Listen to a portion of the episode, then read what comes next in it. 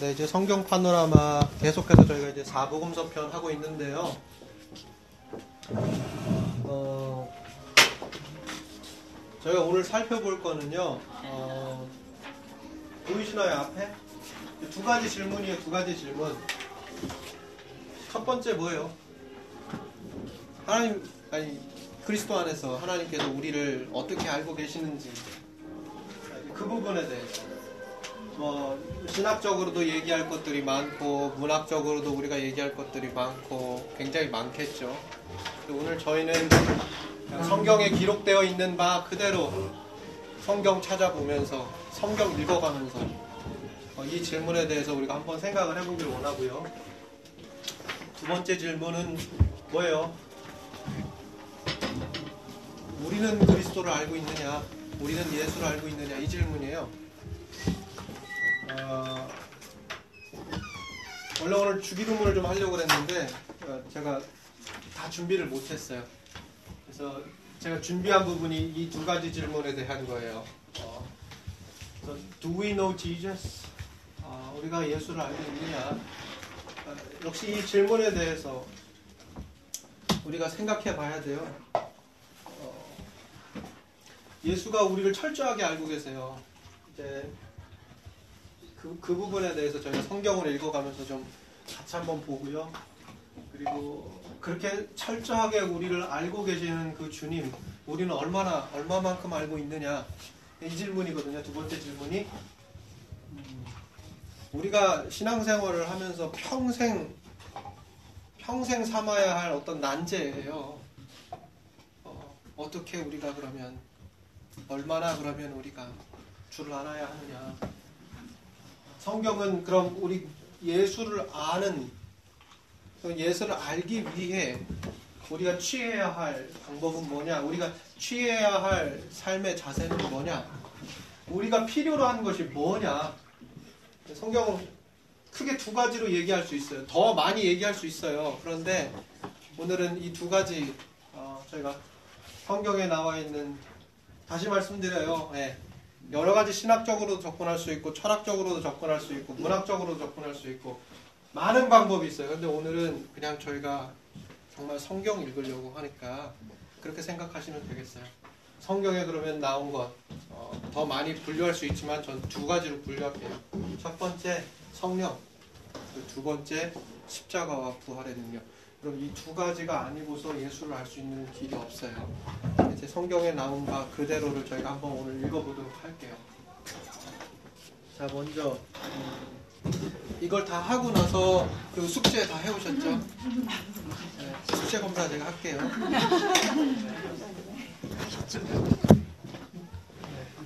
숙제 다 하셨으리라 믿습니다. 저는 이거 하기 위해서 저는 한숨도 안 자고 했습니다. 여러분도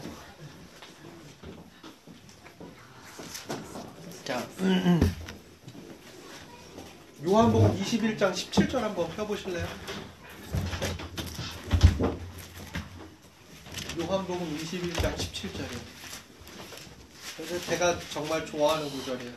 너무 많이 사랑하는 구절이에요.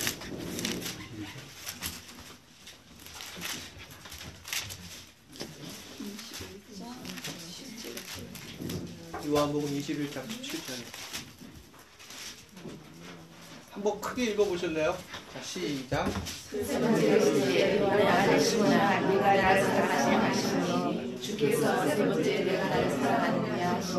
베드로가 근심하여 주님 모든 것을 아시오매 내가 주를 사랑하는 줄 주께서 아시나이다 예수께서 내 양을 먹이라 뭐라 그래요, 베드로가?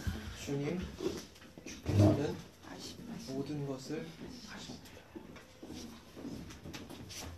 How Jesus knows us. 우리 주님 어떻게? 얼마나 to what 얼마나? 네? 우리 알고 계시냐면요 베드로가 이렇게 고백하네요. 주님 주께서 모든 것을 아십니다. 주께서 그 사랑하시는 제자 베드로에게 내가 나를 사랑하느냐 이 질문하셨어요.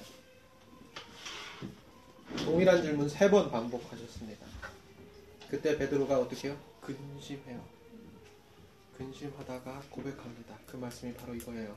주님 주께서는 모든 것을 알고 계십니다. 여기에서 말하는 이 모든 게 뭐예요? 주님이 알고 있는 이 모든 것.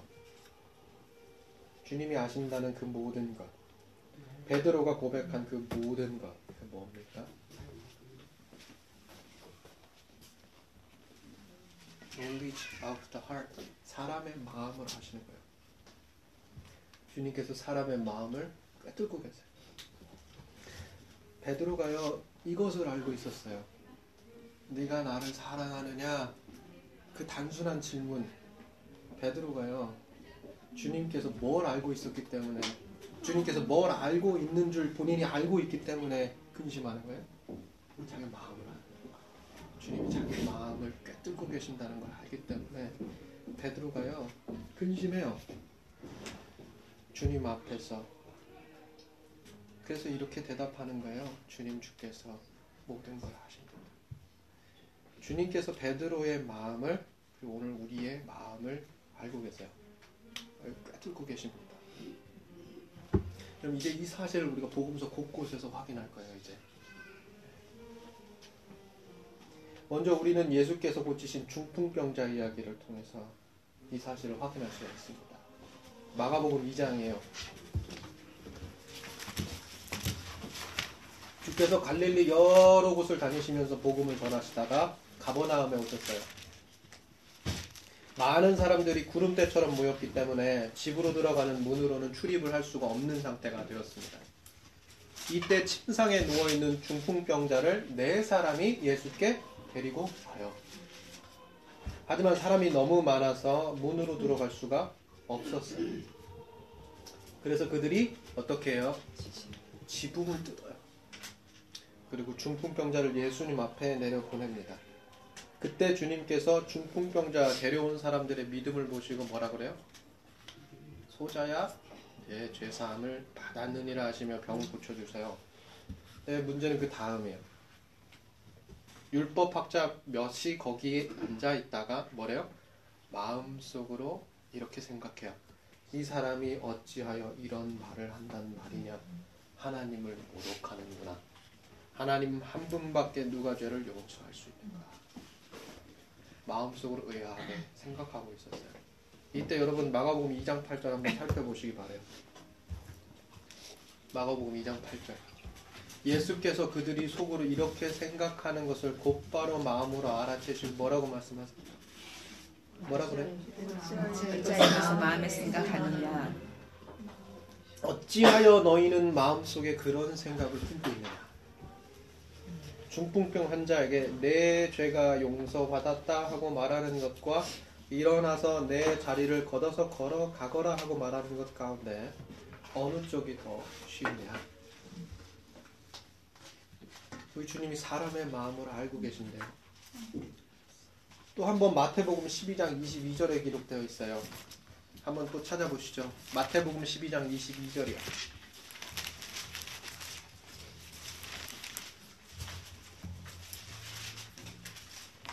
다시 말씀드립니다. 오늘은 뭐 신학이나 철학이나 이런 거 하는 시간 아니라요. 성경에서 우리 예수님 어떻게 표현하고 있는지 보는 시간이에요. 마태복음 12장 22절이요. 거기에 한 귀신 들린 사람이 있었어요. 귀신이 들려서 어때요? 눈이 멀고 어떻게 됐대요? 말을 못 한대요. 주님께서 이 사람을 고치셨어요. 그러니까 거기에 있던 바리새인들이 또 어떻게 해요? 속으로 마음속으로 생각을 해요. 이 사람이 귀신의 두목 바알세불의 힘을 빌지 않고서는 귀신을 쫓아내지 못한다. 이 자 누구냐? 이거 사단 사단의 자식 아니냐? 바알세불 아들 아니냐? 이런 생각한단 말이야. 그런데 마태복음 12장 25절이 뭐라고 말씀해요? 뭐래요? 그들의 마음을 아시고 예수께서 그들이 속으로 생각하는 것을 아시고 이렇게 말씀하세요. 어느 나라든지 서로 갈라지면 망하고 어느 도시나 가정도 서로 갈라지면 버티지 못한다. 사탄이 사탄을 쫓아내면 스스로 갈라진다. 그러면 그 나라가 어떻게 서 있겠느냐라는 거예요. 예수님이요 바리새인의 마음을 알고 계셨어요. 또 한 번 계속해서 복음서를 보시죠. 안식일 날 회당에서 가르치실 때 거기 오른손 오그라든 손 마른 사람이 있었어요. 어, 누가복음 6장이에요. 펴보세요.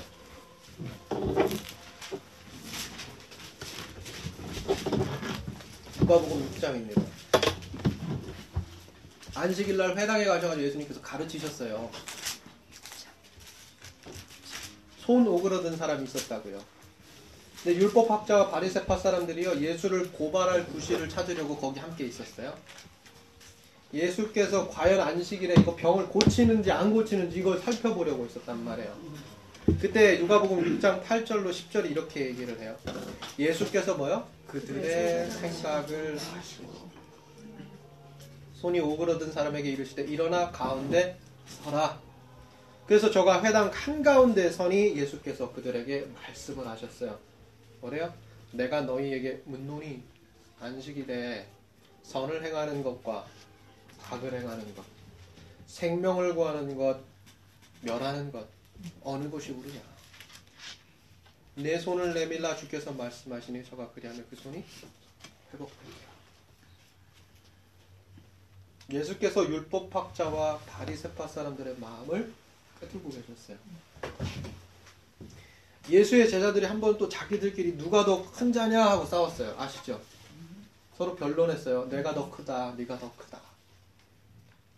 무슨 동네 아이들도 아니고 왜 이런 걸 가지고 싸우는 건지 참 알다가도 모르겠어요. 그죠? 누가 큰지 왜. 여러분 한번 이 알다가도 모를 일을 잘 생각해 보세요. 우리가요, 이 알다가도 모를 일, 이거 하는 사람이에요. 우리가 교회에서 누가 더 큰 자냐 가지고 많이 싸웁니다. 내가 당신보다 더 지식이 많고, 내가 당신보다 더 헌금 많이 하고, 내가 당신보다 더 봉사 많이 하고, 내가 당신보다 더 교회 오래 다녔고, 내가 당신보다 더 직분이 높고, 기도를 많이 하고, 예언을 하고, 성경을 읽고, 배우고, 가르치고, 듣고. 그럼 우리가요, 제자들을 쉽게 비웃을 수 있는 위인은 안 돼요. 우리도 정말 많이 싸워요. 참 많이 싸웁니다. 보이게 또 보이지 않게. 교회 안에서 우리가 이 문제, 누가 더 크냐. 그리고 이 문제를 가지고 정말 많이 싸우고 갈등을 해요. 근데 우리가 이 노가복음 이 9장의 말씀, 누가 더 크냐. 이거 가지고 변론하잖아요. 이 변론하는 문제, 이 문제, 이 문제를 기록한 그 시점을 한번 볼 필요가 있어요. 언제 이들이 갈등하기 시작했고 언제 이들이 싸우기 시작했는지 그 시점을 볼 필요가 있는데요. 그때가 언제인 줄 아세요? 예수께서 제자들에게 권능을 주셨을 때예요. 예수께서 제자들에게 권능을 주셨을 때 이들이 밖으로 나가서 귀신을 고치고 9장 보세요. 1절부터. 귀신을 고치고 여러 기이한 일들을 행합니다. 하나님의 권능을 나타내는 경험을 그들이 많이 해요. 참으로 은혜롭고 귀하고 영광 돌리고 찬송 돌려 마땅한 일이에요. 근데 제자들이요 이 경험을 하고 나서 싸우기 시작해요. 변론하기 시작해요. 누가 더 큰지 한번 가려보자고 합니다. 여러분 우리가 언제 싸운지 아세요? 이래요. 우리가 무언가 권능을 입었다고 생각할 때, 우리가 무언가 하나님의 일을 행한다고 할 때, 우리를 통해서 무언가 하나님의 능력이 나타날 때 우리가 여러분 이때 싸워요. 성경 공부 싸우려고 하는 거 아니에요. 봉사 싸우려고 하는 거 아니고 헌신, 예언, 기도, 예배. 여러분 이거 싸우려고 하는 거 아니잖아요. 그죠? 그런 것들 안 하고 차라리 안 하고 안 싸우는 것이 더 나아요. 제자들이 누가 더 큰 자냐 하고 서로 싸우는 걸 보면 정말 아이 같아요. 한심해 보이죠. 우리 그래서 쉽게 우습게 이 말씀을 그냥 넘겨짚어요. 아이 뭐 이런 게 다 있어. 근데 성경이 이 쉽고 우스운 사건을 기록한 이유가 있어요. 우리가 그래요. 우리가 이렇게 아이 같고 한심할 때가 있어요. 근데 그러가 여러분 이제 그런데요. 주님이 이 아이 같은 제자들을 이끌고 이 한심한 제자들을 이끌고 어떻게 이 어둡고 험한 세상을 구원하시겠다고 하는지 주님이 참 어려운 길을 골라가세요. 근데 그거 아세요? 주님이 그보다 더 어려운 길을 골라가시는 거예요. 왜요? 그 주님이 저와 여러분을 부르신 거예요. 이끄신 거예요. 사용하시겠다는 거죠. 아이 같은 사람을 한심한 사람을 주님께서 부르시는 거예요. 세우시고 힘 주시고 넘어지면 또 일으켜 세워주고 이끌어 주시고 주님이 어려운 길 골라 가세요. 이 아이 같은 사람, 이 한심한 사람 사용하시겠다는 거예요. 우리 마음 다 알고 계시는데 그렇게 하세요. 우리 속으로 뭐 생각하고 있는지 아는데. 여러분 주님이요 제자들 그 마음 다 알고 있었어요. 이 부족한 인간이라는 거 다 알고 있단 말이에요. 근데 그거 다 알고 계시면서 그들을 통해 위대한 하나님의 일을 하나님의 나라를 꿈꾸시고 계획하시고 이루시기를 원하세요. 원하셨어요. 그래서 주님이 이 제자들에게 따끔하게 한마디 해줍니다. 누가복음 9장 47절이에요.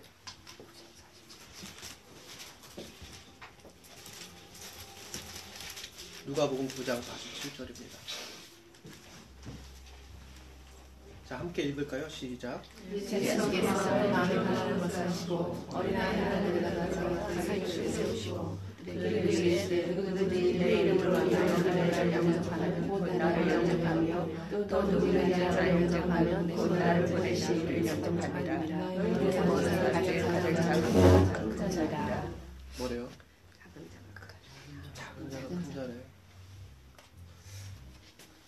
작아질 수 있어요. 올라갈 수는 있어요. 올라가는 거는 쉬워요. 어렵지 않아요. 노력하면 돼요. 근데 내려가는 거 노력해서 돼요. 저절로 이게 돼요? 안 돼요. 작아지는 거 됩니까? 안 돼요. 팔복 첫 번째 가르침이 뭐예요? 가난한 사람. 그럼 가난해질 수 있어요. 작아질 수 있나요? 예수님이 어린아이 하나를 데려다가 자기 곁에 세우고요. 이렇게 얘기하시네요.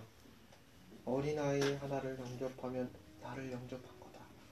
누구든지 모든 사람 중에 가장 작은 그이가 큰 자리라. 그럼 우리 예수님이 가장 큰 분이신데요. 이 땅에서 어떻게 사셨어요? 가장 작게 사셨어요.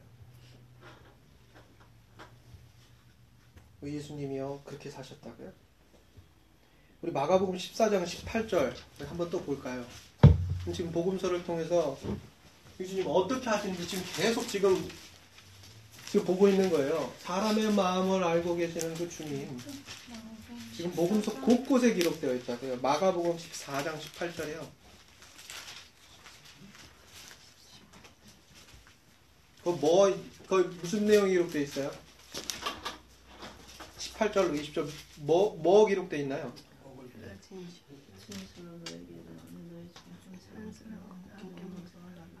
자, 한번 크게 읽어보시죠. 시작. 각자 먹을 때에 예수께서 이르시되 내가 진정한 너희를 이르노니 너희 한 사람 나와 함께 나 함께 먹는 자가 나를 팔리라 하시되 그들이 근심하며 하나씩 하나씩 아니지만 만일에 이시며 하고 그들에게 이르시되 열두 중에 하나도 나와 함께 그릇에 손에 자기가 손을 넣는 자니라 인자는 네. 그 주님이요 자신을 팔 사람 배신자가 누군지도 알고 계셨어요. 예수를 쫓아다니는 무리 가운데 아니요 무리가 아니었어요. 누구였어요? 제자였어요. 요한복음에서는 우리 예수님 뭐라고 표현해요? 이 배신자를 친구라고 표현해요. 우리 예수님 친구라고 얘기했어요. 친구라고 원수라고 얘기하는 게 아니라 여러분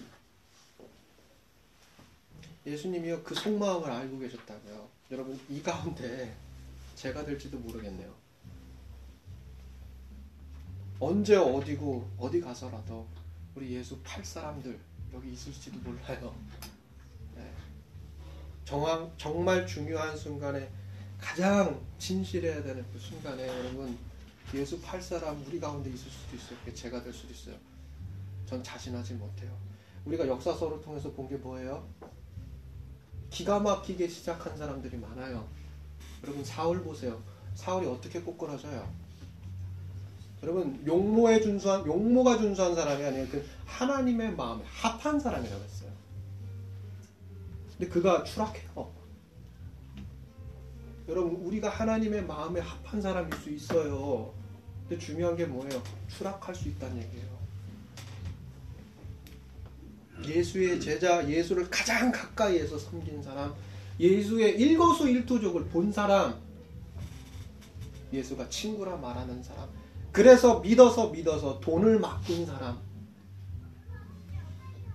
여러분 그 사람이요 대신해요. 그런데요, 정말 신기한 게 뭔지 아세요?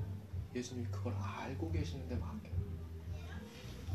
여러분 우리요, 우리가 잘나서 하나님이 일을 맡기는 거예요. 알고도 맡겨요. 은 30세겔. 여러분 은 30세겔 그 당시 중동의 노예 그것도 몸이 성취하는 노예의 몸값이에요. 몸이 성취하는 노예의 몸값 은 30세겔로 자신을 내다 바칠 거라는 거 우리 주님이 알고 계셨어요. 가론 유다의 마음 주님께서 그의 마음을 알고 계셨어요. 사도 요한은요, 특히 다른 어떤 제자들보다도 더 분명하게 이 사람의 마음을 아시는 주님, 곧 예수의 지식이 얼마나 구체적으로 가롯 유다의 마음을 읽고 있는지에 대해서 다른 어떠한 복음서보다, 다른 공강 복음서보다 더 자세하고 직설적으로 기록을 하고 있어요. 요한복음 6장 64절에 한번 찾아보자. 요한복음 6장 64절이요. 제가 지금 하고 있는 얘기 여기 다 있어요. 다 있네요. 요한복음 6장 64절입니다. 자, 같이 읽을까요? 시작. 너희 중에 믿지 않는 자들이 있느니라 하시니 이는 예수께서 믿지 않는 자들이 있며 그리고 자기가 그를 팔자가 누구인지 처음부터 아십니다. 뭐래요? 처음부터 아십니다. 처음부터 하신대요. 여러분, 우리의 성장이요, 우리의 마음, 우리의 생각, 주님이 처음부터 알고 계세요. 여러분, 우리를 사용하는 거요, 우리가 사용, 받은, 받는 거요, 이 여러분, 이거요. 이거요, 여러분, 나 자신 누가 제일 잘 알아요? 내가 잘 알아요. 근데 나보다 더 잘 아시는 이가 있네요. 누구요? 주님이에요. 근데 그 주님이 그거 알면서 저희를 써요. 여러분 우리 자랑할 것이요 하나도 없어요. 은사 많이 한다고, 기도 많이 한다고, 예언한다고요. 여러분 기이한 일을 해보세요. 여러분 그게 자랑할 거리가 아니에요.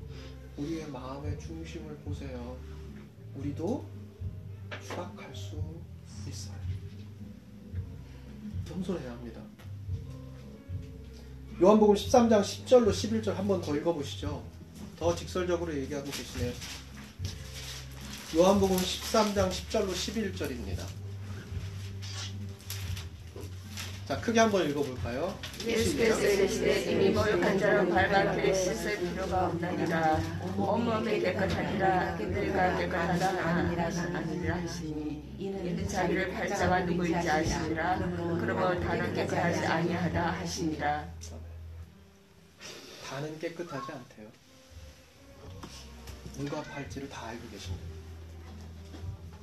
요한의 이 같은 직설적인 도구 형식, 여러분 이 형식이요 가론 유다 외에도 굉장히 많은 부류에게 적용이 돼요. 그렇게 그런 형식을 가지고 계속해서 요한이 기록을 하는데요. 여러분 6장 6절에서는 제자 빌립의 마음을 그렇게 기록하고 있고요. 4장 16절과 39절에서는 사마리아 여인의 마음을 그렇게 주님께서 파고 계시는 걸 보여주고 있고요. 5장 4절 요한복음 말씀드리는 거예요. 5장 4절, 7장 15절, 8장 44절은 유대인의 마음을 주님 그렇게 아신다고요.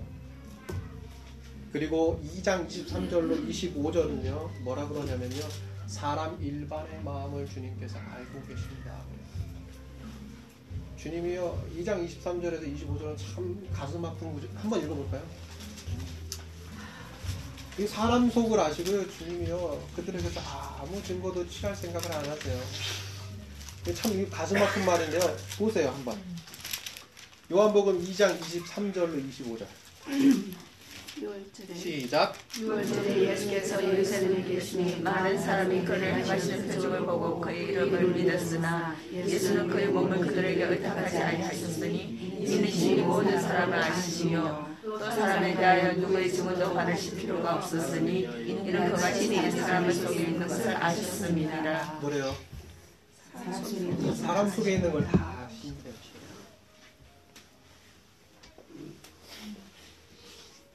그리고 마지막 21장 저희가 17절 읽었잖아요. 베드로의 고백을 통해서 확증하시네요. 요한이 확증해요. 뭐요? 이 마음을 아는 예수의 지식. 이걸 확증한단 말이에요. 뭐라고 표현했어요? 베드로가 주님 주께서는 모든 것을 이루신다. 우리 주님께서 우리 모든 것을 알고 계세요. 여기에 어떠한 의구심도 없어요. 일거수일투족을 다 알고 계신단 말이에요. 근데 그런 주님에 비해서 우리는 얼마나 주님을 알고 있어요. 자, 두 번째 질문이에요. 성경은요, 곳곳에서요, 곳곳에서 사람의 마음을 알고 된다고 이렇게, 이렇게 기록하고 있어요. 제자의 마음을, 배신자의 마음을, 사마리아 여인의 마음을, 유대인의 마음을, 사람 일반의 마음을, 베드로의 마음을, 여러분, 우리의 마음을 알고 있다 그래요. 사람의 속을 처음부터 하신대요. 속을 일거수일투족을 다 하신대요. 우리 주님이 우리를 그렇게 알고 계세요. 그냥 어중이 떠중이 보듯이 보는 게 아니라요. 다 알고 계세요. 근데 다 알고 계시는데요. 은혜를 주시네요. 구원을 선물로 주시네요. 힘 주시고 일으켜 주시네요. 그것뿐이에요? 하나님의 나라 주의 오실 길 그거 예비하라고 교회의 일꾼으로 세우시네요. 이게 뭐예요? 은혜 아니에요? 여러분 이 은혜 입은 우리가요. 자, 이 질문에 마주 서는 거예요. 우리는 예수를 알고 있습니까? 신앙생활의 최대 난제예요. 요한복음 10장 14절로 15절이에요. 같이 한번 읽어보시죠. 요한복음 10장 14절로 15절입니다.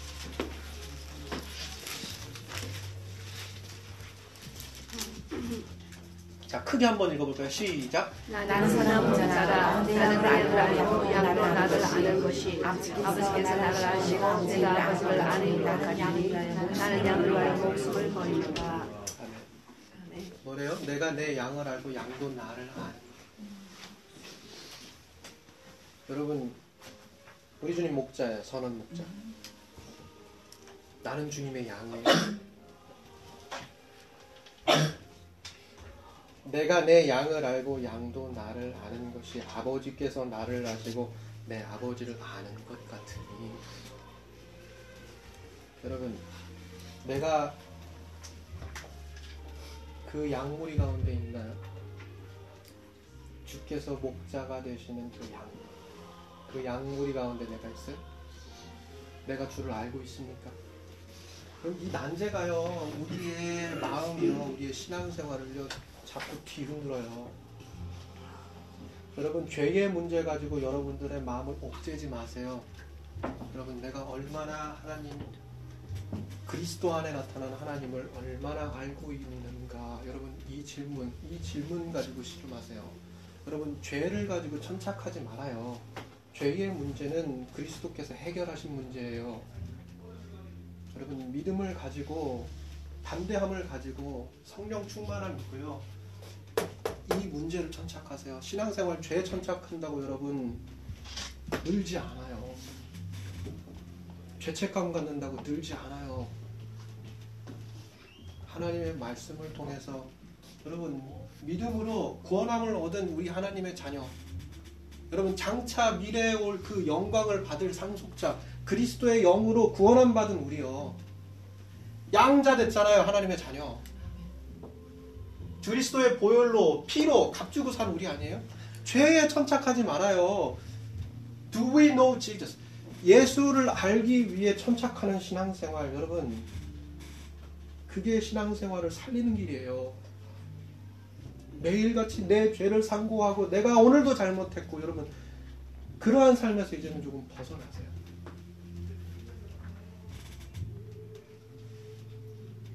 나의 선한 목자 되신 주 아버지께서 나를 아시고 내가 아버지를 아는 것 같이 그 주를 알기 위해서 신앙생활을 하는 양무리 여러분 우리가 그런 사람들이 되어야 돼요. 여러분 이 질문 앞에 여러분 서세요. 매일같이 서세요. 어떻게 그럼 우리가 어떻게 그럼 우리가 주님을 알 수 있어요? 성경이 뭐라고 얘기하나요? 성령 성령만이 예수를 해석하는 유일한 얘기하는 요한복음 20장 1절 요한복음 20장 21절로 22절이에요. 두 가지 두 구절 찾아볼게요. 요한복음 20장 21절로 2절 22절까지 그리고 사도행전 2장 1절로 4절까지예요. 자, 자 우리 한번 일단 먼저 요한복음 20장 21절로 22절 한번 크게 읽습니다. 시작. 예수께서 그리스도의 영이하게 있을지어다 아버지께서 나를 보내신 것 같이 나는 너희를 보내노라 이 말씀하시고 그를 향하여 숨을 내쉬며 지내는 성령을 비하라 부활하신 주님께서 첫 번째 하신 건 뭐예요? 숨을 내쉬고 성령 받아라.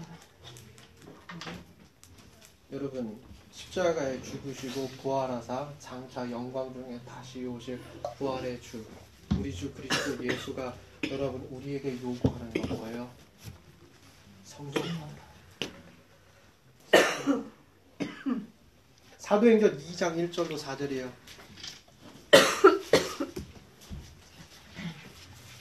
우리 잘 알잖아요. 이거 오순절. 이거 다 같이 한번 읽어볼까요? 사도행전 2장 1절로 4절입니다.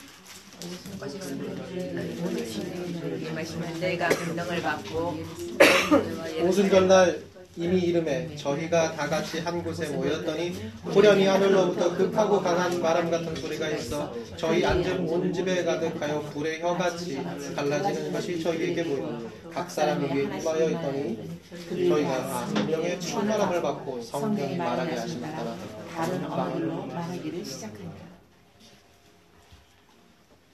여러분 어, 성령 받아야 돼요.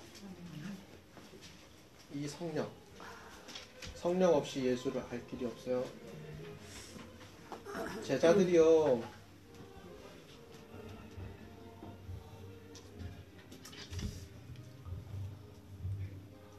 예수님을 보고 되게 기이하게 여겼어요.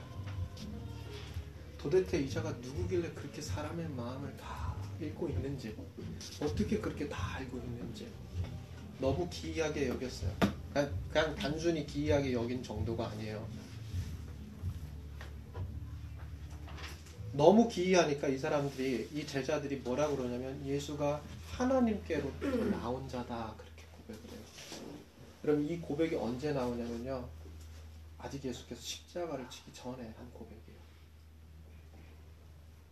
베드로도 기이한 고백을 했어요. 무슨 고백이었어요? 주는 그리스도의 살아계신 분이십니다.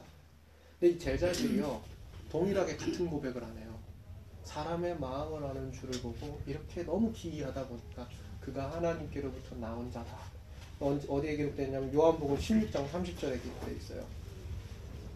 요한복음 16장 30절입니다.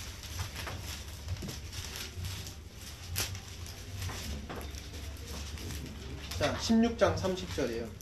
자, 우리 한번 크게 읽어보시죠. 시작. 우리가 지금이야 주께서 모든 것을 하시고 또 사람의 문을 기다리시지 않은 줄 아나이다. 이로써 하나님께로부터 나오시는 우리가 믿사옵나이다. 뭐래요? 주님이 모든 것을 아시는 것을 우리가 알았대요.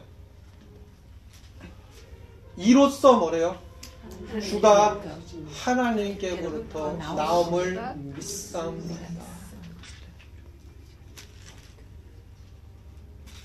제자들이 그래요. 그런데 31절부터 굉장히 의미심장한 말씀을 우리 주님이 하세요. 한번 읽어볼까요? 자, 시작. 예수께서 대답하시되 이제는 내가 믿느냐 보라 내가 다 각각 제 것으로 흩어주고 나를 혼자 둘 때가 오나니 벌써 왔도다 뭐래요? 나를 혼자 둘 때가 오나니 예수께서 대답하시되 이제는 너희가 믿느냐? 보라 너희가 다 각각 제 곳으로 흩어지고 나를 혼자 둘 때가 오하니 벌써 왔도다. 제자들이요. 아, 이로써 하나님께로부터 나오시면 우리가 믿사옵나이다 이렇게 얘기했어요. 이거 진짜로 믿는 거예요? 여러분 십자가 앞에서 다 흩어집니다. 여러분 제가 또 얘기를 하겠지만요. 예수를 알 수 있는 길이요. 크로스가 없이 절대 불가능합니다. 여러분 이 앞에서 제자들이 흩어지는 거예요. 그럼 예수를 아는 거예요? 모르는 거예요? 모르는 거죠. 자, 십자가 위에서 주님이 어떻게 하셨어요? 철저하게 가난해 주셨어요. 우리가 팔복을 통해서 그 가르침 받았잖아요. 그렇죠. 자기 부인, 자기 포기, 철저한 가난이 십자가 위에서 이루어졌단 말이에요. 자, 보자 청년이 어땠어요? 그가 단순한 선생이 아니라는 사실을 알고 있었어요. 그런데 주님이 물으시잖아요. 자기 포기.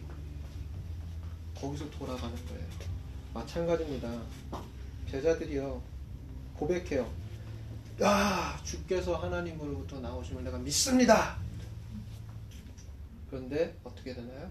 십자가 앞에서 자기 부인 앞에서 자기 포기 앞에서 흩어질 때가 옵니다.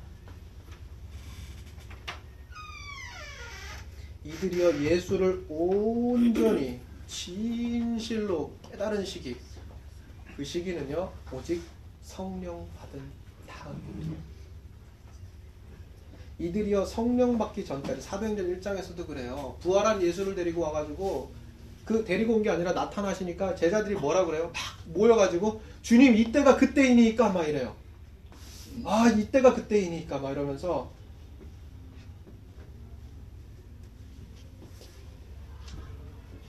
여러분 제자들이요 예수님을 온전히 안 거는요 여러분 알지 못하는 게요. 이 두 가지 사건에서 기록나는 거예요. 십자가 앞에서 흩어졌고요. 부활한 주를 발견하고도 여전히 알지 못했어요. 절대적으로 필수적인 것이에요. 그런데 성령이 없으면 안 돼요 이 두 가지는 같이 가는 거예요. 예수를 알기 위해서 두 가지 같이 가요. 예수를 온전히 깨달은 시기, 제자들이 예수를 온전히 안 시기 언제요? 성령을 받은 다음에 이래요. 요한복음 20장 21절로 22절. 저희가 지금 방금 읽었던 이 구절. 여러분 오직 부활한 예수에게 성령을 받고 오순절 마가의 다락방에서 성령의 충만함을 입고 제자들이 비로소 예수가 누군지 깨달았어요. 사도행전 2장. 여러분, 그들이요, 예수를 깨달았어요. 완전히 변화된 거예요. 사도행전 2장이요. 그래서요, 이 변화를 아주 상세하게 기록하고 있어요. 제자들의 예수를 아는 지식이 비로소 거짓이 아니라 진짜가 된 거예요. 그리고 이를 통해서 수많은 이들이 구원함을 얻어 하나님께 영광을 돌린 거예요. 이 구원의 드라마, 이 변화의 드라마가요. 예수를 아는 지식이 진짜가 되는 이 드라마가 사도행전 2장에 마치 한 편의 설교처럼 기록되어 있는 거예요. 그게 2장 17절로 47절, 14절로 47절까지 말씀이에요. 우리가 다 읽을 수는 없어요. 거기에서 뭐가 기록되어 있는 거예요? 베드로가 예수의 열한 사도와 같이 서서 소리 높여 유대인과 예루살렘에 사는 모든 사람들에게 예수를 가르치고 교제하며 떡을 떼며 기도에 힘을 썼다 그랬어요. 47절 마지막 절에 보니까 뭐래요? 주께서 구원받는 사람을 날마다 도하셨대. 여러분, 왜 우리가 예수를 알아야 돼요? 주님께서 명하신 지상명령. 뭐예요? 성령 받고 뭐예요? 땅 끝까지 이르러 내 증인되라 그랬어요. 여러분 제가 증인 뭐라 그랬어요? 우리 증인 뭐라 그랬죠? 증인은 자기 마음대로 아무거나 갖다가 자기 말대로 자기 말 붙여가지고 얘기하는 사람이에요. 증인은 어떤 사람이라고 했어요? 것. 보고 들은 것만 얘기해요. 보고 들은 여러분 예수를 통해서 뭘 보고 뭘 들으셨어요? 볼 수 있어요? 저는 사도 바울이 뭐라고 그랬어요? 우리의 소망이 보이지 않는 소망이래요. 볼 수 있어요? 볼 수 없어요. 그럼에도 불구하고 믿음을 통해서 우리가 보는 거예요. 그게 히브리서 11장 말씀 아니에요? 11장 1절 말씀 아니냐고요. 보이지 않는 것 여러분 보기 위해서 필요한 거 믿음이잖아요. 예수 여러분 우리가 좀 생각을 깊이 있게 해봐야 되는 거예요 이 문제 이 질문 이 난제 어느 순간 진짜가 돼요 어느 순간 우리가 주를 아는 것이 진짜가 됩니까 오직 성령이 오직 성령이 임해야 되는 거예요 성령 없이 예수를 알 길이 없어요 고린도전서 2장 11절 이 말씀 분명하게 얘기해요. 고린도전서 2장 11절 우리 다 같이 읽을게요. 아주 중요한 말씀이에요. 너무 중요한 말씀이에요. 크게 한번 읽겠습니다. 고린도전서 2장 11절이요. 사람의 이런 사람의 속에 있는 영 외에는 누가 아니요 이와 같이 하나님도 하나님의 영 외에는 아무도 알지 못하느니라 뭐예요? 다시 한번 크게 읽죠. 시작. 사람의 일을 사람의 속에 있는 영 외에 누가 아니요 이와 같이 하나님의 일도 하나님의 영 외에는 아무도 알지 못하느니라 여러분 하나님의 영, 성령 없이 하나님 알 길이 아무것도 없습니다. 아멘 성령 받아야 돼요. 우리 신앙생활에 오순절 사건 있어야 돼요. 오순절 사건. 우리 신앙생활에 반드시 있어야 돼요. 그 전까지 십자가를 봐도 부활을 경험해도 보아도 들어도 여러분 딴소리 하는 거예요. 주님 이때입니까? 제자들이 그러잖아요. 주님 뭐라 그래요? 때는 너희 알 바가 아니라. 그 알바가 아니에요. 여러분 많은 분들이요. 제가 이거 좀 되게 조심스러운 발언인데 좀 한번 우리가 좀 공유를 했으면 좋겠어요. 다니엘서, 에스겔 그리고 뭐 요한계시록 여러분 이런 거 예, 이런 걸 통해서요. 여러분 말세 자꾸 점치고 막 이래요. 여러분 그 사람들에게 우리 주님 뭐라고 할 것 같아요? 때는 너희 알 바가 아니라. 제자들이 얼마나 궁금했겠어요, 여러분. 그 사람들보다 더 궁금했어요, 더. 여러분, 우리는 풍요 속에서 빈곤하게 살아가지만 그들은 빈곤 속에서 죽어가며 살아가는 사람들이었어요. 압제당하는 사람들이었다면 더 절실함이 달라요. 절실함이 달라요. 여러분, 우리가 사, 사중복음 첫 번째 시간 신구약 중간기 건너서 뭐 했어요? 제2성전기 유대교 성전의 특징 하면서 마지막에 우리가 뭐 다뤘어요? 메시아 대망사상 다뤘잖아요. 그 1세기 유대인들의 사고방식이 꽉 들어박힌 게 뭐였어요? 메시아 언제 올 거냐는 거예요, 메시아. 여러분, 제자들이 더 절실했단 말이에요. 그러니까 얘기하잖아요. 부활한 주님 만나자마자 뭐 얘기하는 거예요? 주님 이때입니까? 주님 뭐라 그러시는 거예요? 때는 너희 할 바가 여러분 그분들의 에, 성정이나 그분들의 그렇게 마지막 때를 알고자 하는 욕구가 잘못된 게 아니에요. 제자들도 그렇게 했고요. 인간의 오는 세대 가는 세대 앞으로도 계속 여러분 이 문제를 가지고 알고 싶어하는 사람들이 있어요. 그러나 주님 말씀하시네요. 때는 너희 할 바가 아니다. 예언도 조심하셔야 돼요, 여러분. 예언은 교회의 덕을 세우기 위해서 필요한 거예요. 공동체를 위해서 필요한 거란 말이에요. 혼자 나가서 공동체 밖에서 독야청청 나는 선지자다 얘기하기 위한 게 아니에요. 여러분 주의 길을 예비하기 위해서 주님이요 누구를 부르셨어요? 세례 요한 부르셨어요. 세례 요한이 어디 있던 사람이에요? 광야에 있던 사람이에요. 그 예언자 광야에 있는 사람, 수도원에 있는 사람, 독야청청 가난과 경건을 일삼았던 그 사람, 예언했던 그 사람, 주의 길 예비하기 위해서 주님이 어떻게 하셨어요? 거기서부터 공동체로 불러오신 거예요. 여러분 예언이요 공동체를 위한 거예요. 개인의 경건, 개인의 가난, 개인의 능력, 여러분 이게 이거 위해서 주님이 예언을 허락하신 게 아니에요. 그거 위해서 예언자 불러다가 주님의 길 예비하라 하신 거 아니에요. 주의 길 예비하는 방식은요. 그들을요. 광야로부터 공동체 한복판으로 불러오시는 거예요. 성전 한가운데로 불러오시는 거예요. 여러분 그 안에 머물지 않는 예언 주의 길 예비하는 거 아니에요. 주의 길 예비하는 방식 뭐예요? 주의 말씀이 어때요? 가야바 안나스가 아니라 데어빌로도 아니고 세례 요한 광야 한복판에 있던 세례 요한에게 임했대요.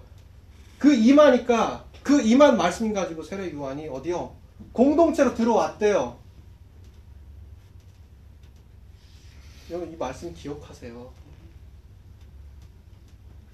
예언을 통해서 신비주의에 빠지지 마세요. 여러분 그거 안다고 여러분 신앙생활이 성장하는 거 아니에요. 그거 안다고 우리 주님 아는 거 아니에요. 우리 주님 아는 거요? 예언이 아니에요. 뭐예요? 성령 받아요. 고린도전서 2장 11절 다시 읽게 했어요. 자, 크게 시작. 사람의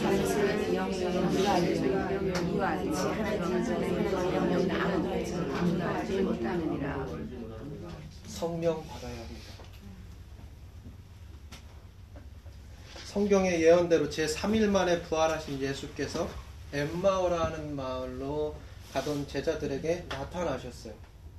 아시죠? 누가복음 24장에 기록된 이 엠마오 도상으로 가는 이 두 제자들과 예수의 만남.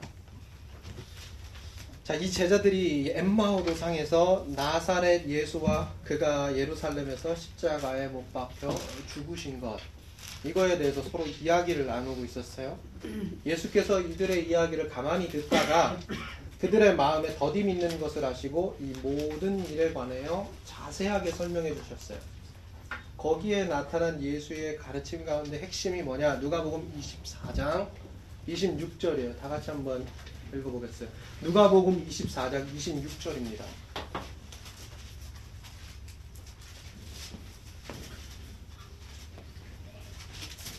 누가복음 24장 26절 예수의 그 가르침 가운데 핵심이 바로 이거예요.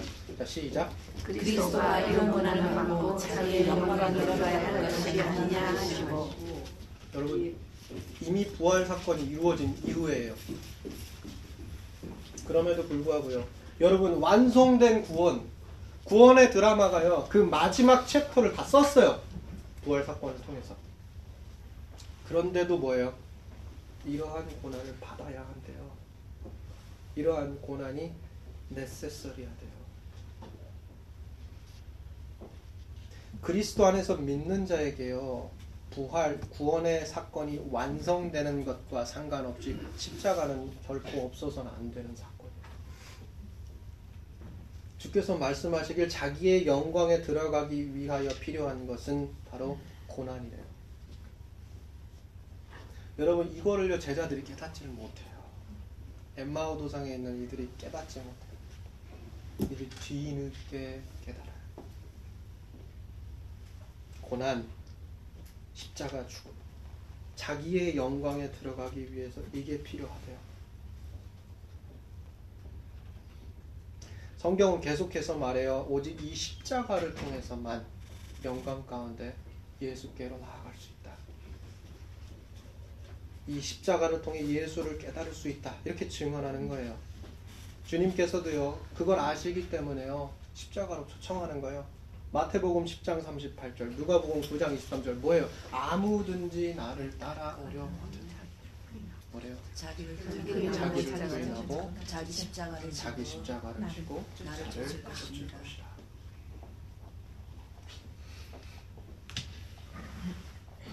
여러분 이 초청이요 엠마오 도상에서 밝히 드러난 것처럼 부활 이후에도 유효합니다.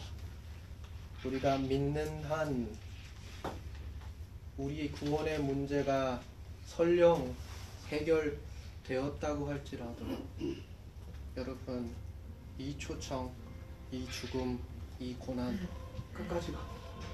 이거 없이 장차올 영광에 참여할 사람 그리스도 예수께 나아갈 사람 아무도 없습니다. 이 초청에 응해야 돼요. 십자가를 통해서 부활의 주를 만나는 경험이 필요해요. 그런데요, 이 경험이요 아주 독특한 경험이네요. 성경은 이 경험을 한 날의 경험, 한 시의 경험이라고 말한 적이 단 한 순간도 없어요. 도리어 항상 그것도 매일같이 우리 자신을 넘겨줘야 할 경험이에요. 여러분 십자가 죽음 앞에 여러분 이 고난 앞에요. 우리 자신을 성경이 뭐라 그러냐면요. 내어줘야 한대요. 사도 바울이요. 고린도후서 4장 10절, 11절을 가리켜서 그래서 이렇게 얘기하는 거예요. 우리가 항상 몸에 짊어져야 할 죽음. 우리가 항상 몸에 짊어져야 할 죽음이다. 그러나 우리가 이 항상 몸에 짊어져야 할 죽음 안에서 어때요? 부활의 주께 나아갈 수 있어요. 빌립보서 3장 10절로 14절이 그거잖아요. 제가 읽어드릴게요. 내가 그리스도와 그 부활의 권능과 그 고난에 참여함에 알고자 하여 그의 죽으심을 본받아 어떻게 해서든지 죽은 자 가운데서 부활에 이르려 하니 내가 이미 얻었다 함도 아니요 온전히 이루었다 함도 아니라 오직 내가 그리스도 예수께 잡힌 바 된 그것을 잡으려고 달려가며 형제들아 나는 아직 내가 잡은 줄로 여기지 아니하고 오직 한 일 즉 뒤에 있는 것은 잊어버리고 앞에 있는 것을 잡으려고 푯대를 향하여 그리스도 예수 안에서 하나님이 위에서 부르신 부르심의 상을 향하여 달려갑니다. 믿는 자에게 필요한 것은 과거 한시 한날에 머무는 것이 아닙니다. 여러분 예언서에서 예언자들을 통해서 이스라엘 백성에게 이야기하는 방식이 뭐예요? 시제가 뭐예요? 현재 시제. 현재 시제가 아니에요. 진행이 과거 시제. 시제. 너희가 그러하였던 이제는 그리하지 아니하는도다. 너희가 과거에는 그러하였더니 이제는 그러하지 아니하는도다.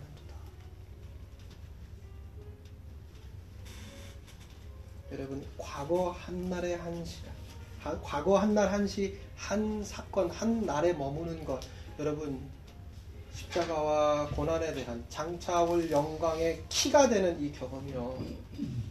한날 한시 경험이 아닌 거예요. 이 경험이요 매일같이 벌어져요. 어느 한 가지 사건, 어느 한 가지 경험. 사도 바울이요 그게 아니라 오직 표대를 향해서 달려가야 된다. 이전 것, 이룬 것 잊어버리겠대요. 그게 중요한 게 아니라 오늘 달려가는 게 중요한 거예요. 아멘. 예수께 잡힌 바된 그것 그거 잡으려고 한대요. 예수께 잡힌 바된 그것 예수께서 십자가를 통해서 뭘 붙잡으신 거예요? 빌립보서 아니 데살로니가후서 2장 13절에서 14절 한번 읽어보시죠. 예수께서 십자가를 통해서 그 부활에 그 주께서 붙잡으신 게 뭐예요? 데살로니가후서 2장 13절 14절 뭐예요? 한번 크게 읽어볼까요? 시작. 주께서 사랑하는 형제들아 우리가 항상 너희 하나여 마땅히 하나님 데살로니가 후서 2장 13절 14절 2장. 네. 자 시작 주께서 주께서 사랑하시는 형제들아 우리가 항상 너희에 관하여 마땅히 하나님께 감사할 것은 하나님이 처음부터 너희를 택하사 성령에 거룩하게 하신가 진리를 믿음으로 구원을 받게 하심이니 이를 위하여 우리의 복으로 너희를 부르사 우리 주 예수 그리스도의 영광을 얻게 하려 하십니다. 예수께서 십자가를 통해서 붙잡은 게 뭐래요? 성령에 거룩하게 하십니다 진리를 믿음으로 구원받게 하시오 복음으로 부르사 주 예수 그리스도의 영광을 얻게 하시오 여러분 이거 잡으신 거예요 우리 주님. 이거 감사하래요. 믿는 자들 이거 감사하래요. 그리고 뭐래요? 사도 바울이?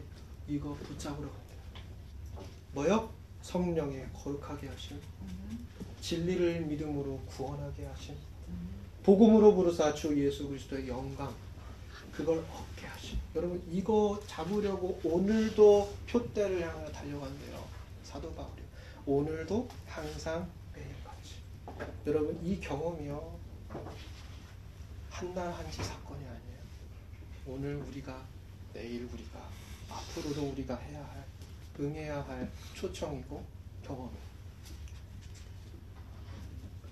이걸 기억하는 것이 은혜예요. 성경은 계속해서 말합니다. 고린도전서 15장 50절이에요. 제가 읽어드릴게요. 형제들아 내가 이것을 말하노니 혈과 육은 하나님 나라를 이어받을 수 없고 또한 썩는 것은 썩지 아니하는 것을 유업으로 받지 못합니다. 그럼 혈과 육에 속한 사람 주 안에서 죽음과 부활을 경험하지 못하고 오순절 사건 곧 성령 충만하고 잊지 못한 사람 그 사람 하나님 나라 이어받을 수 없고요. 썩지 아니하는 것을 유업으로 받을 수 없어요. 그게 바로 고린도전서 15장 50절에서 사도 바울이 말씀하고 있는 거예요. 그럼 그 혈과 육에 속한 사람 누구요? 본질상 진노의 자녀. 사망의 사람. 불순종의 아들들 가운데 역사하는 영 안에서 육체의 욕심을 따라 마음에 원하는 것을 하며 지내는 사람 본질상 진노의 자녀 혈과 육에 속한 사람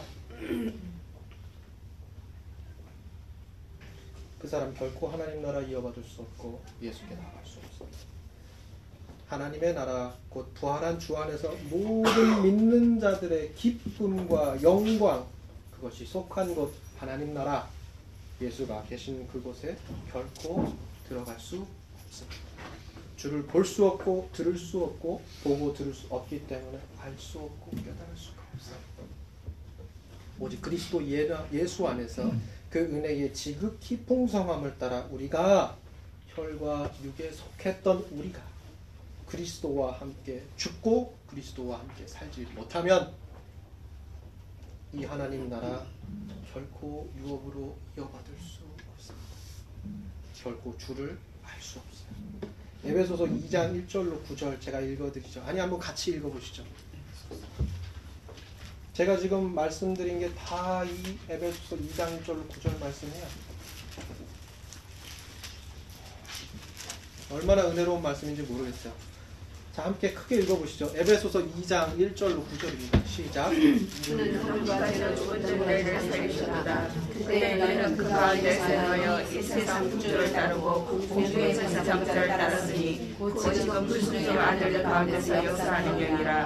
저희는 우리도 다 그 가운데서 우리 육체의 욕심을 따라 지내며 육체와 마음에 원하는 것을 하여 다른 이들과 같이 본질상 진노의 자녀였더니 그의 풍성하신 하나님이 우리를 사랑하신 그 큰 사랑을 인하여 허물로 죽은 우리를 그리스도와 함께 살리셨고 너희는 은혜로 구원을 받은 것이라 또 함께 일으키사 그리스도 예수 안에서 함께 하늘에 앉히시니 이는 그리스도 예수 안에서 우리에게 자비하심으로써 그 은혜의 지극히 풍성함을 모든 여러 세대에 나타내려 하십니다.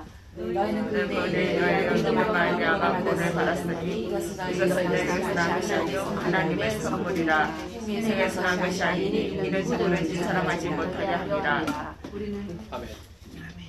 아멘이세요? 아멘. 여기 복음이 다 있네요. 우리가 누군지도 다 있네요. 우리 주님 하신 일 여기 다 있네요. 우리 주님 알기 위해서 본질상 진노의 자녀인 우리가 해야 할 일 여기 다 있네요. 그리스도와 함께 죽고 함께 일으킴을 받은 사람. 그 죽고 다시 사는 은혜를 믿음으로 말미암아 하나님의 선물로 받은 사람. 구원을 얻은 사람. 오직 이 은혜와 이 믿음이 아니고서는 이 구원의 신비가 아니고서는 성령 충만함 받지 않고서는 어때요? 주를 알 길이 없습니다. 존재하지 않아요. 다른 길은 없습니다. 고린도후서 5장 7절에서도 확증해요. 우리가 보는 것과 행함이 아니요 오직 믿음 안에서 우리는 주를 알 줄로 있습니다. 보는 것과 행함이 아니에요. 믿음 안에서 우리가 주를 알아야 됩니다. 이 소망 주를 온전히 아뢰고 그리스도와 함께 거듭난 자로서 오직 한 분 주 예수 그리스도를 알아가고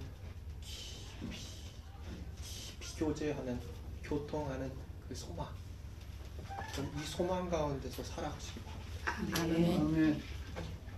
이 소망이요 로마서 8장 24절의 말씀처럼 아직 완전히 보이는 것이 아니에요. 요한일서 3장 2절의 말씀처럼 아직 완전히 나타나지 않았어요. 이 소망이요.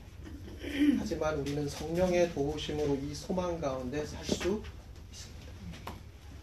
이와 같이 성령도 우리의 연약함을 도우시나니 우리는 마땅히 기도할 바를 알지 못하나 오직 성령이 말할 수 없는 탄식으로 우리를 위하여 친히 간구하시니라. 마음을 살피시는 이가 누구요? 제자의 마음을 아시고 배신자의 마음을 아시고 사마리아 여인의 마음을 아시고 유대인의 마음을 아시고 사람 일반의 마음 곧 우리 모든 사람의 마음을 아시느니 마음을 살피시는 이가 로마서 8장 26절로 7절입니다. 성령의 생각을 아시라. 이는 성령이 하나님의 뜻대로 성도를 위하여 누구를 위하여 우리를 위하여 하시라. 그런즉 이 일에 대하여 우리가 무슨 말하려? 만일 하나님이 우리를 위하시면 누가 우리를 대적하리까?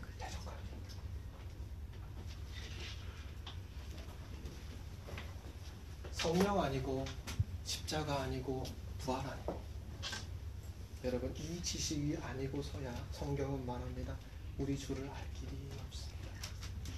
여러분 성령 충만함 매일같이 받으세요. 고난, 부활의 영광, 서로 어울리지 않을 것 같은 이 두 가지 상충하는 이 신비, 여러분 이게 우리 안에 매일같이 경험됩니다. 그것이 아니고서 우리는 우리 주님 나를 완전히 아시는데 나는 주님 알 길이 없다.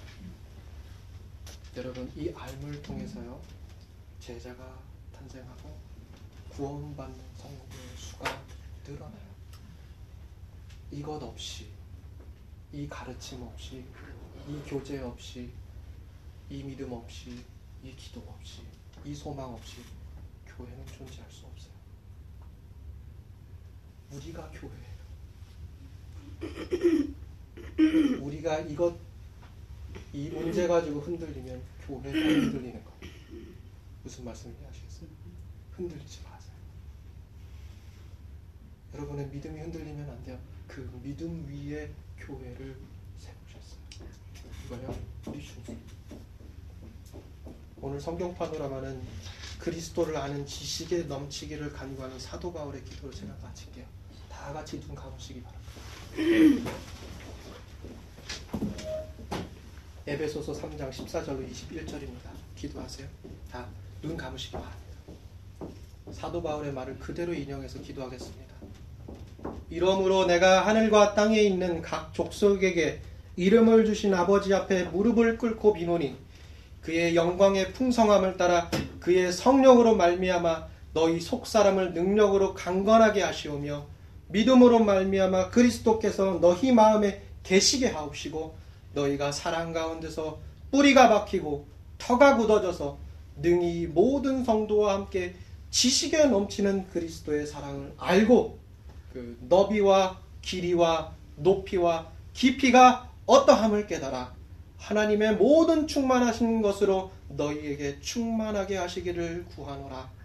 우리 가운데서 역사하시는 능력대로 우리가 구하거나 생각하는 모든 것에 더 넘치도록 능히 하실 이에게 교회 안에서와 그리스도 예수 안에서 영광이 대대로 영원 무궁하기를 원하노라.